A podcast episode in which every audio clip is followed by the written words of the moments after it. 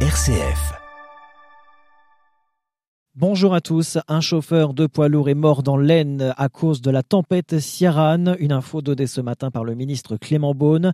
Deux blessés légers dans le Finistère. Plus d'un million de foyers connaissent des coupures d'électricité, dont 780 000 en Bretagne, dit le réseau Enedis. 125 000 dans la Manche. Des pointes de vent records ont été enregistrés sur la pointe du Raz. C'est le bout de la Bretagne, une pointe à 207 km heure. Les départements de la Normandie Normandie et du Nord sont toujours ce midi en vigilance orange.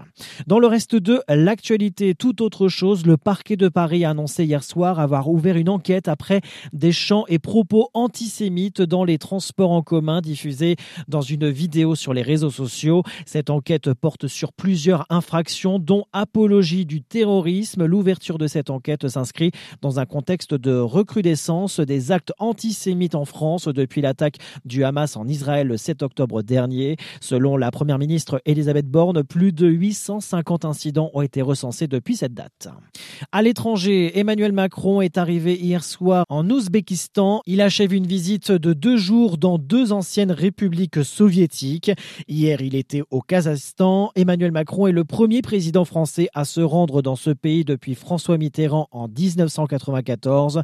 Le président de la République qui se projette déjà sur sa vie d'après. Il est probable que je ferai quelque quelque chose de complètement différent quand j'aurai fini en 2027 au terme de deux mandats comme président de la République. C'est ce qu'a déclaré le chef de l'État au Kazakhstan.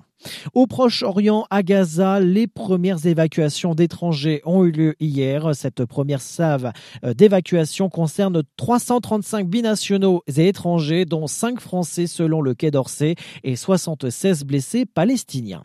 Par ailleurs, le secrétaire général de l'ONU, Antonio Guterres, s'est dit atterré par les frappes de camps de réfugiés bombardés, camps où vivent 116 000 réfugiés pour le Haut Commissariat aux droits de l'homme de l'ONU. Ces bombardements pourraient constituer des crimes de guerre compte tenu du nombre élevé de victimes civiles et de l'ampleur des destructions.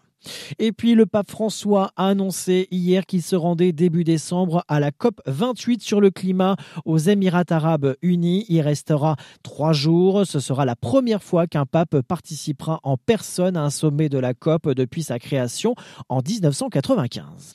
Midi 3, fin de ce flash, intéressons-nous à l'association Le Passage du Pertois Bocagédère avec Gérald Gaillet.